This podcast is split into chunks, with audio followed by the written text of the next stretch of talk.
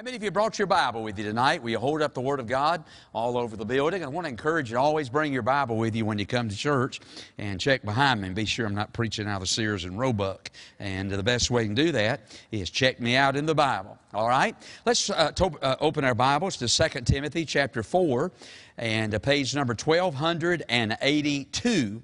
2 Corinthians chapter number 4 let me just read a verse, make a, maybe make a comment about the verse, which will spring us into our message here for this evening.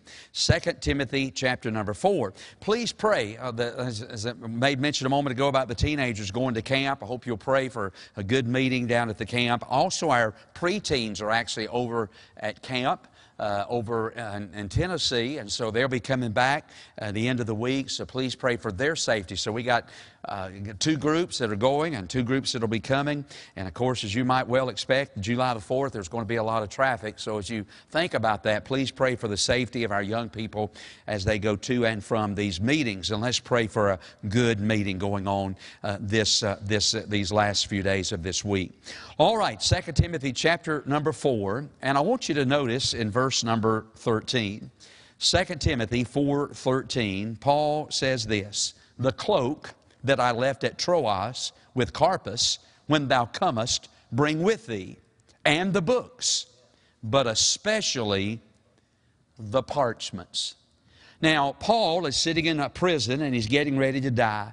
In fact, at the end of this chapter, as far as we know, uh, he never wrote another word after, after the close of this chapter. He gave his life for the cause of Christ. He said a little bit earlier in this chapter, I'm now ready to be offered, and the time of my departure is at hand. So as he sits there in this prison, knowing that death is imminent, he writes to young Timothy, he says, Okay, on your way here, Timothy, I want you to stop, stop over there at the house of Carpus, and I want you to pick up my cloak. Bring that with you when you come. And while you're there, go ahead and grab some of the books. But Timothy, especially, bring the parchments.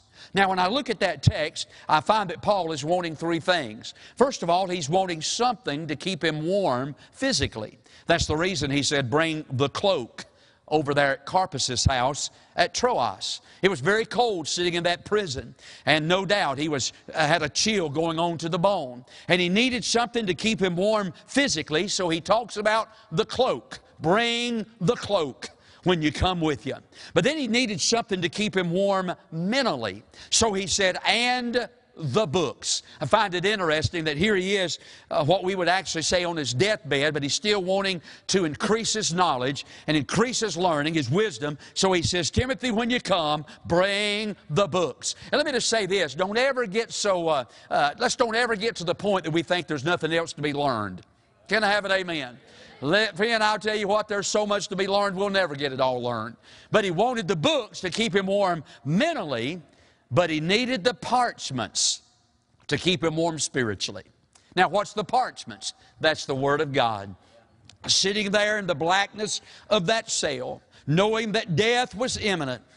Hey, bring the coat to keep me warm, keep me warm physically. Bring the books to keep me warm mentally. But Timothy, whatever you do, you especially pick up them that parchment. I need something to keep me warm spiritually. Boy, I want to tell you that's what the Word of God will do to us if we'll get into it every day. This book has a tendency to keep us warm spiritually. You know, the Bible said in the last days that uh, iniquity shall abound, Matthew 24, 12, iniquity shall abound, and the love of many many shall wax cold. But I tell you what, it's easy to get a little cold on God in these days. Only thing I know to keep your heart a little warm is snuggle up to the Word of God. The Word of God will keep you warm, uh, warm spiritually. So we've been fo- focusing in these recent days upon the Word of God. In fact, for the last 2023 Wednesday evenings, we've been dealing with some of the great words of our Bible. I'm calling this series of sermons Bible words that every child of God should know. And what I've been doing is pick out different words, picking out different words from the Bible that we as God's people ought to be acquainted with, we ought to be familiar with as we live out these last days. Of course, you know we've been using our English alphabet, kind of in an acronym form, starting with A, and we've been going down, and I've just been picking out some great A words in the Bible and B words, and now tonight we come all the way down to the 20 23rd letter of our alphabet. Last week, you may remember, we were on the letter V, the letter V. And we were talking a little bit about some of the great words in our Bible which begin with the letter V. And we talked about the word victory. What a good word that is. God wants you and me to have victory. Then we talked about the word vigilance. God wants us to be on guard. God wants us to have our antennae up and not to get caught off guard. And then we talked about the word vision. Boy, where there is no vision, the people perish. Boy, we need a vision. And then we talked about the word visit as, as a, just another word, a synonym for the word revival. All good the words in our Bible. Tonight we come to the letter W, the 23rd letter of our English alphabet. Let me tell you what I found out a little bit about the letter W uh, as it relates to the Word of God. First of all, you know, every week I always try to go down through the list of the books of the Bible and pick out the words or the names of the books of our Bible that begin with a particular letter that we're focusing on. Well, you may remember the last two weeks with the letter U and the letter V. We haven't had any books in our Bible that begin with those letters, and so it is tonight again with the letter W. There are no books in our Bible whose name of the book begins with the letter W. Not a one of them. So here's what I had to do then. So I, I, I, thought, well, man, I can't talk a whole lot about the books of the Bible, so let's just go to the people of the Bible. And we've been focusing on, first of all, the men of the Bible, whose name begins with, for instance, tonight, the letter W. Now, I've told you there are 3,285 named men in our Bible. 3,285 men in our Bible that are named. Now, there are countless others that are not named, but we do have those who are named. Well, here is all the men in our Bible whose name begins with the letter W. You may want to write some of these down. Some of them are really good. Ready? Here they are. You know, I was surprised when I started looking this week to find out that there's not one man in our Bible whose name begins with the letter W. Not one. Now, there are some men in the Bible, in Matthew chapter number 2, who are called wise men. But there's no men in our Bible whose name begins with the letter W. So I said, okay, well, let's get off of that. Now let's turn our thoughts toward the women. Now, I've told you before, there are 188 named women in our Bible, and I thought, surely, surely there's got to be a woman in our Bible whose name begins with the letter W. And voila. So let me just go down the list real fast of just a few women in our Bible who name, whose name begins with the letter W. We're in big trouble tonight. You know, not one of the 80, 188 women that are mentioned in our Bible, not one of them name start with, starts with the letter W. Now, we do have some witches in our Bible. The witch of Endor, for instance. We have some witches in our Bible. We also have many widows in our Bible. But there's not one woman in all the Word of God whose name starts with the letter W. So then I'm, talking, I'm thinking to myself, now, buddy, we're in real trouble. So let's talk about the places of the Bible. You know, always maybe mention some of the more uh, familiar places in the Bible uh, that, that begin with the letter W. So I thought, Lord, I need some help. Help me out, Lord. So I get in the Bible and I start looking for all the places in the Bible whose name starts with the letter W. And here's what I found not a one. So, buddy, I'm telling you tonight, we are in real, real trouble. I got to thinking this week, boy, I'm going to struggle with the letter W. But never fear. I have come up with enough words to make a sermon out of them tonight. So let's talk about some of the great words in our Bible that begin with the letter W. First of all, there's this word right here. This is a good Bible word, the word warfare. Now, that is a good Bible word. In fact, the word warfare or the word war is actually found 251 times in the Bible. Basically, in the Old Testament, that word is used to, uh, to, uh, to denote a conflict, a battle that is going on uh, between two nations like a physical war. We read oftentimes uh, with the nation of Israel uh, in the Old Testament that they had war again with the Philistines. I mean, man, that was a actual, literal battle that took place in the Old Testament. A lot of war and a lot of warfare in the Old Testament. However, when we come across into the New Testament, more often than not, the word war or the word warfare is used in conjunction with spiritual war or spiritual warfare that we all face. Now, I've told you this before, and you, you, you remember me telling you this. The Bible uses many different analogies to depict what we are as the people of God. We are sheep in a flock, we are sons in a family. We are servants in a field. But one of the greater analogies that's used often in the Bible is this we're soldiers in a fight. I mean, oftentimes in the Bible, you and I are called soldiers.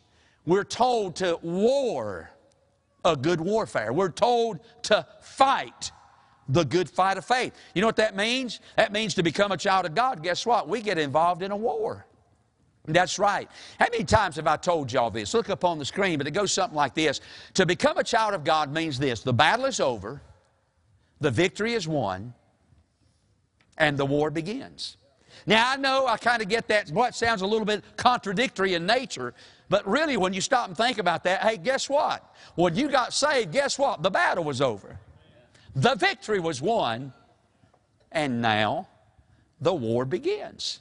What I mean by that is this you know, before we got saved, before we came into God's family, we were actually at war with God. I mean, the Bible said this in James 4, verse 4 Whosoever therefore will be a friend of the world is the enemy the adversary of God. Hey, before I got saved, man, I was actually, and, and if you were to ask me of this, I was so blinded by the God of this world, I would say, man, I don't hate God. I'm not fighting God, but in reality, I was resisting what God was wanting to do in my life. Therefore, I was at war with God. That's the reason the Bible said in Romans chapter 5 and verse number 10, for if, watch this now, for if when we were enemies, enemies, that's what we were before we got saved. We were enemies. We were reconciled to God by the death of His Son, much more being reconciled. We shall be saved by His life. You know what I was before I got saved? I was an enemy of God. I was at war with God. And by the way, you may have been a good moral person, but guess what? Anytime we resist the will of God for our life and we fight against it, or in Bible terminology, we kick against the pricks, I'm telling you, man, we're at war with God. Colossians 1.21 says this, And you that were sometime alienated and enemies in your mind by wicked works, yet now hath he reconciled. I, I just read all those verses to tell you this, man.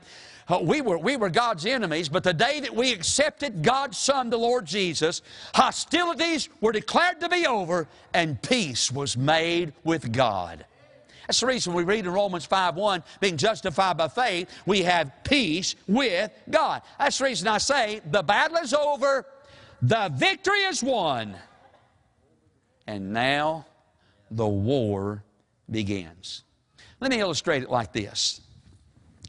Thank you, Lord. Let me illustrate it to you like this. Here's a book representing a line. Here's a book representing another line, and here's a Bible representing another line. Now, before I got saved, I was on this side of things the enemy of God, at war with God, hostile toward God. You know, that's the reason it's so hard to get people to come to church. They're at war with God. I mean, they don't want what God's trying to do in their life. So that, that book there represents my unsaved life. I was an enemy of God. But then there came a good day in my life when I crossed the line and I came over into God's family or I got born again. How many of y'all glad you got born again? I'm glad I got saved. I'm glad I got born again. I'm glad I got redeemed. I'm glad I got reconciled. And by the way, I didn't do, have anything to do with that. Jesus did all that for me. And that's all I had to do. I didn't have to join the church, turn over a new leaf, promise to do better, give a certain amount of money. I mean, when I accepted Jesus, I was redeemed, reconciled, I had peace. Uh, the war was declared to be over uh, because I got saved by the grace of God. So I come into God's family. So here I am now in God's family. I've left that old life. I'm now in God's family. But wait a minute, just becoming a member of God's family is not the end of the will of God for me. God wants me to be way over yonder now and to become a spiritually minded, mature Christian. Can I have an amen? That would have been a good place to say an amen right there.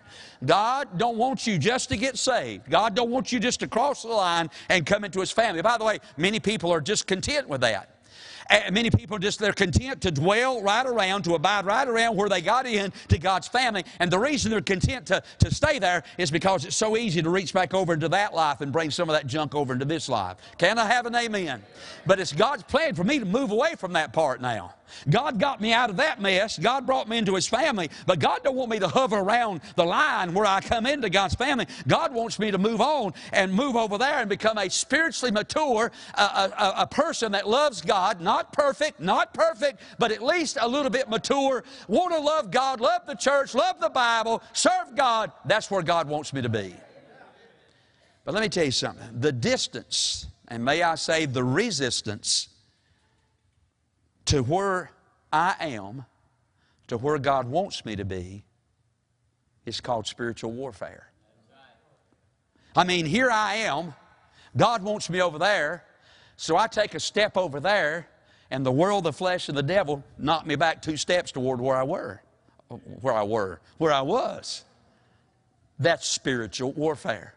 I've got to fight I mean, the devil's not just going to step aside and say, All right, now you got saved. Come on over here and be the kind of Christian that God wants you to be. Get over here and be mature and let your light shine and get people saved, be the salt of the earth. Come over here and do that. In fact, let me just give you a good shove in that direction. Move right. Are you kidding me? He's not going to do that for me. I'll tell you what he's going to do. He's going to do his best to stand in my way the world, the flesh, and the devil to keep me from getting over there where God wants me to be. And all of that is simply called spiritual warfare. Now, if you've been saved any amount of time, if you've, if you've uh, been a child of God any amount of time, you know what I'm talking about tonight. You know the battle that is going on in, in, your, on, in your inward you tonight. You know the struggle that you face. That's the reason every night uh, or, or, morning, however, whatever your uh, routine is, when, when it comes time for you to get in the Bible, uh, uh one of your favorite programs comes on TV. Or when it comes time to pray, you're just so sleepy. You've just worked so hard. And it's just been so hot. Hey, why don't you get into bed and pray tonight? First thing you know, it's all spiritual warfare. And we got to understand that every last one of us that's saved in this room tonight, it faces spiritual warfare. He's never going to step aside and say, Get on over there. You so rotten mean. I'm glad you got saved. I'm about the devil now. Uh, you so rotten mean. I couldn't even stand you. I'm glad you got saved. Now get on over there and be the, become the person God wants you to become. Has he ever told you that? It ain't the same devil I'm talking about if he has. He's going to battle us. He don't want us to become the person that God intends for us to be. And that resistance to all of that is called spiritual warfare. And we all face it. That battle, that struggle goes on on the inside of every last one of us. In fact, let me tell you this even a man as great as the Apostle Paul, listen, wrote 14, if you count the book of Hebrews, of our 27 New Testament books, started churches on three continents. I mean, won people to God like crazy. And then here's what he said about it. Look this verse. For the good that I would, I do not. But the evil which I would not, that I do. You know what he's saying? He's just saying, man, I know what I'm supposed to do, but I don't do it. And I know what I'm not supposed to do, and that's what I wind up doing all the time. He said, Oh, wretched man that I am. You know what he was doing? He was talking about that battle, that struggle. And by the way, if, if that's going on in you tonight, uh, does it seem like you sometimes the devil is just going to walk off with everything you got? You ever go through those periods in your life when it seems like, you know, sometimes there are skirmishes, and then sometimes, buddy, it's all out war. And, buddy, I'm just here to tell you, ladies and gentlemen, it's going to be that way till Jesus comes again. That's the reason we're admonished in the Bible in 1 Timothy 6.12 to fight the good fight of faith. In 1 Timothy 1.18, we're also told that we are to war a good warfare. Now, there's three things true about spiritual warfare. Watch this. Number one, spiritual warfare. We fight the pull. We fight the pull. What is the pull that I'm talking about? I'm talking about the pull of the devil, the pull of the world, and the pull of the flesh. Y'all feel that pull? How many of y'all feel that pull once in a while? Let me tell you something. If you ain't doing nothing for God, you're probably not going to feel that pull. But if you're trying to do something for, for the Lord, you're going to have to fight the pull. I mean, there's something constantly trying to pull me back. I feel that going on inside of me. I want to get over there. I want to struggle. I want to get over there and be the person that God wants me to be. But there's constantly something pulling me back to the person that God never intended for me to be. We got to fight that pull. Number two, we got to flee the presence of evil. I said a moment ago, too many of us are standing right here near the line of where we just come into God's family. And it's easy to reach back over there. That's the reason so many people, when they get saved, and, and they, and they keep reaching back over and grabbing that marijuana. Marijuana? Heard that on Dragnet this week. Marijuana and they can reach back over and grab that weed, or they can grab them Miller Lowlifes or Bud Dummers, and they can reach back over and grab that, and they, they try to pull that mess over into this life. You know why? I, I mean, they hadn't got away from that point, and they're still too close to the evil. And, and, we got to flee that, get away from that point. So we got to fight the pull, flee the presence, and then number three, we got to fear the price. I mean, man, I don't want to mess up my life. I don't want to destroy my life. I realize if I keep hanging around right here where I just got in and keep reaching back over there and grabbing that mess out and trying to drag it in over here, can I tell you something? I'm going to mess my life up. You're going to mess your life up. I got to get away from that mess because I fear the price of what it may cost me. What is it the old preachers used to say? Sin keep you longer than you intended to stay, cost you more than you're willing to pay. I'm telling you, there is a price that goes along with evil. I'm talking about spiritual warfare. How many of y'all are with me? Warfare. Warfare. Warfare. You're in a battle. Being saved is not a picnic, it's a battlefield. Being saved is not like a waltz, it's a war. Being saved, coming into God's family, it's a full time, 24 hour a day, seven days a week. Sometimes the devil even fights you when you're asleep. Am I right about that? I mean, even battles you while you're asleep, he's fighting with you, trying to, trying to pull you back. God help us to understand we are in a war. That's why you need to be faithful. Thank you for being here. But that's why you ought to be faithful to church. That's why that other crowd that ain't here tonight ought to be faithful to church. That's why you people watching on that low down computer. No, I'm kidding. But you ought to be faithful to church. Man, we need, we're in a war. A war. I heard about this old drunk man went down the wrong way. The, the, the, he went down the wrong way of a one-way street. And an officer saw him, fell in behind him, cut his lights on. Eventually he pulls over and he says, uh, Officer, what's wrong? He said, What's wrong is you're driving down a, a wrong way of a one-way street. Didn't you see the arrows? Old drunk man said, Arrows? I ain't even seen the Indians. and can I tell you something? That's a lot of saved people's idea about spiritual warfare. But we're in a fight, friend. And we better be careful because there's too too much at stake for us to lose this war. Can I have an amen? Warfare. Number two, look at this word. Ta-da. Witness. Boy, I'll tell you, that's an important Bible word. You know, God's people are called by a variety of names throughout Scriptures. For instance, we're called sons and children and disciples and ambassadors, and sometimes we're called servants. But the name that the Lord Jesus gave to us Himself was this one Acts 1 8. You shall receive power after the Holy Ghost has come upon you. And ye shall be my shall be witnesses unto me. Jesus called us witnesses. And you know what a witness is. A witness is somebody who simply tells what they know or what they've experienced. Jesus says that's what we're to be. We ought to be telling people what we know and what we have experienced. That's our job as a witness. Can I tell you this? I read this this week. I was really taken back by it a little bit. Listen to this. Every week in America, 1,500 pastors resign their churches. Every Sunday in America. Every Sunday in America, 2.9 million people walk away from their churches. Every year, every Sunday in America, the average attendance of the average church each Sunday in America is 89 people. And every week in America, 75 churches close their doors. 75 churches. Why are all those churches dying? I'll tell you why.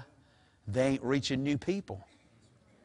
You see, if we don't reach new people little by little, we just die away.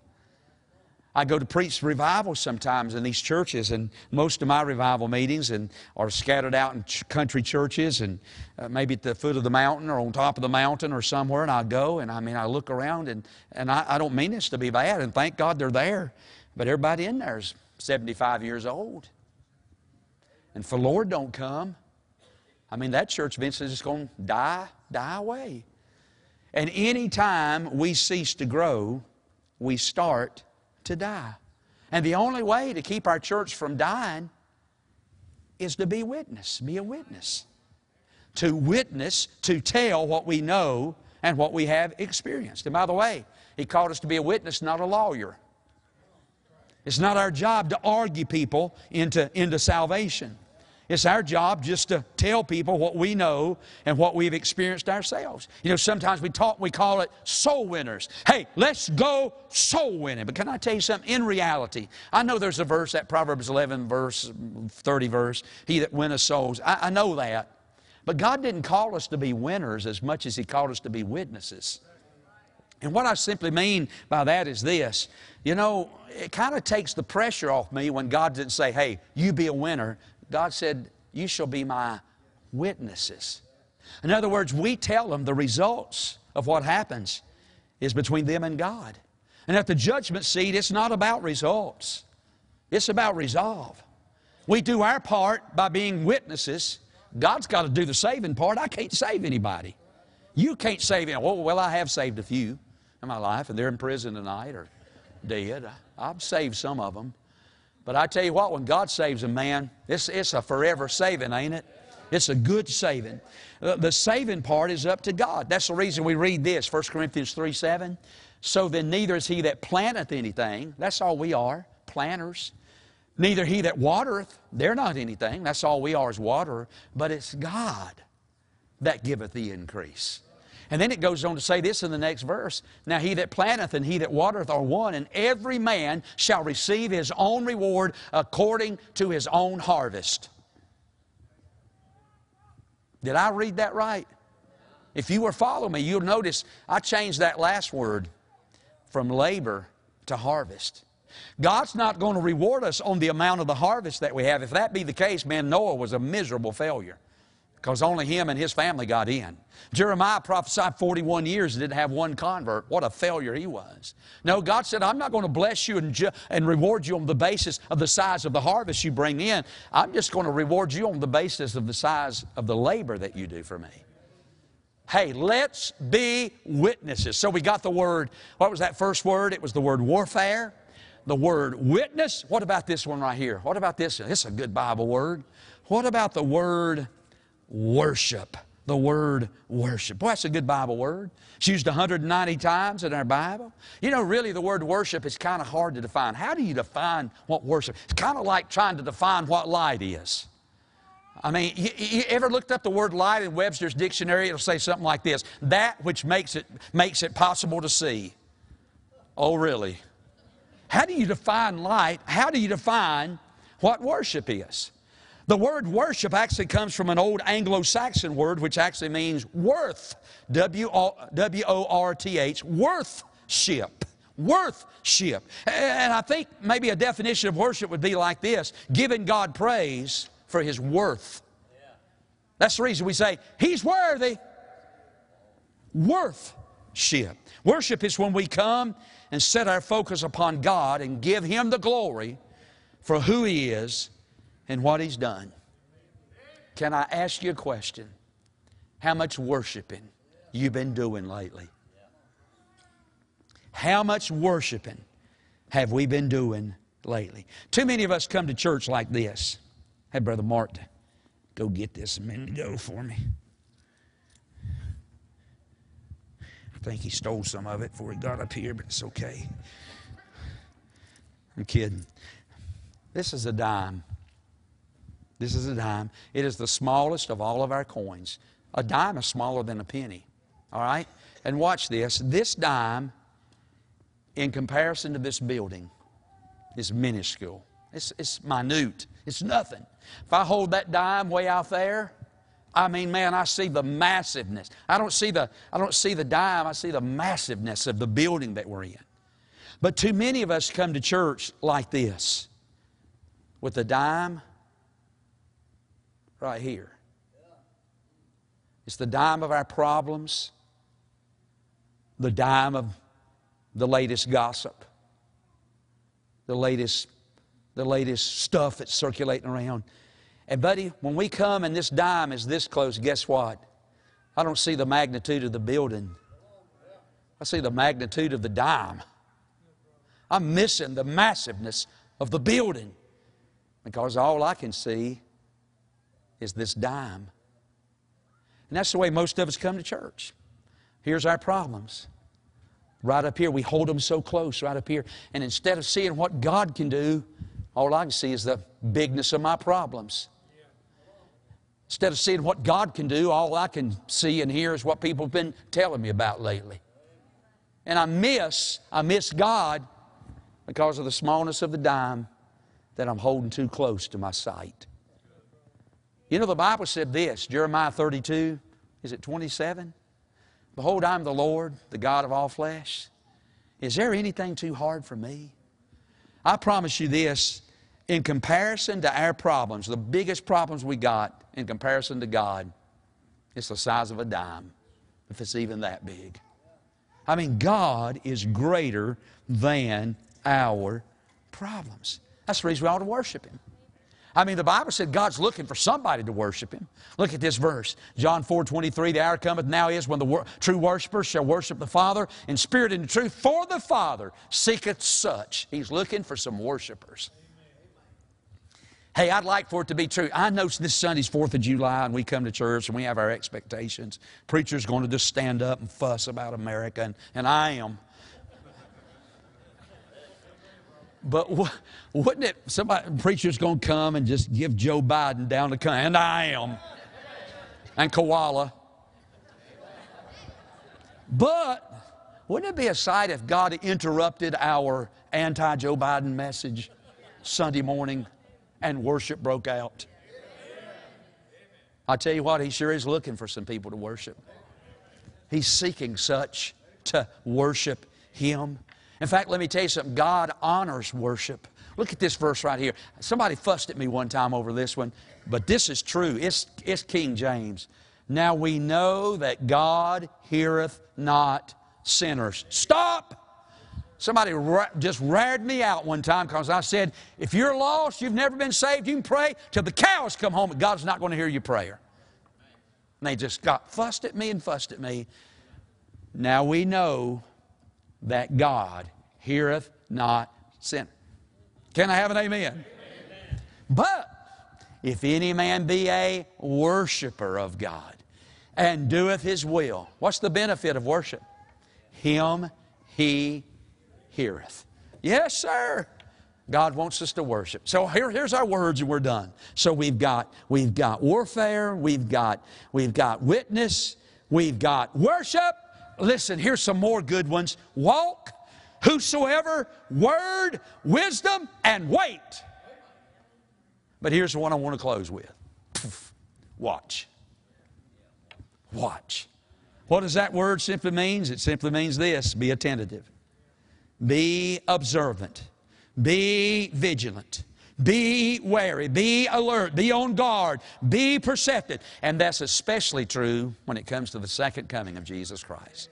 Watch. Look at these verses and we're done. It says this Watch therefore, for you know not what hour your Lord doth come. Then he goes on to say this, but know this that if the goodman of the house had known in what watch the thief would come, he would have watched and would not have suffered his house to be broken up. If you know a thief's coming to your house tonight, you're not going to, you're not going you're not going to take Tylenol PM, 50 of them, and lay down and go to sleep. I tell you what you're going to do. You're going to stand there with your 20 alt shotgun with buck buck pellets in it, and when he comes in, you're going to shoot him. And let me just give you some good advice. If somebody comes into your house knowing you're in there, shoot them. I told my wife, just shoot them before they get in, we'll drag them in. I don't care. If somebody's crazy enough with you on the inside saying, Don't do it, no, stay away, I've called the police, get out from here, and they're crazy enough to come in, they mean to hurt, hurt you. So I say, get them before they get you. Shoot door, shoot window, shoot handle, whatever you do, just shoot, just unload it on them, we'll drag them in. Can I have an amen? Watch. I don't know what that's got to do. Oh, yeah, about the thief breaking in. Watch. He would have watched, it would have not have suffered his house to be broken into, and then it comes on. There's in there another verse here, but the good one. Yeah. Therefore be also ready, for in such an hour as you think not, the Son of Man cometh. Can I just stop and say this? Watch out. Jesus is coming. Look up.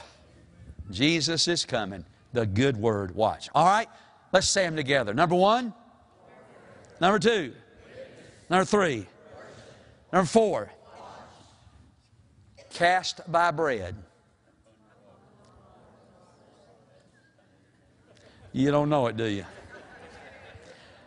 I tell you, sure do deflate a preacher's ego, I'll tell you that.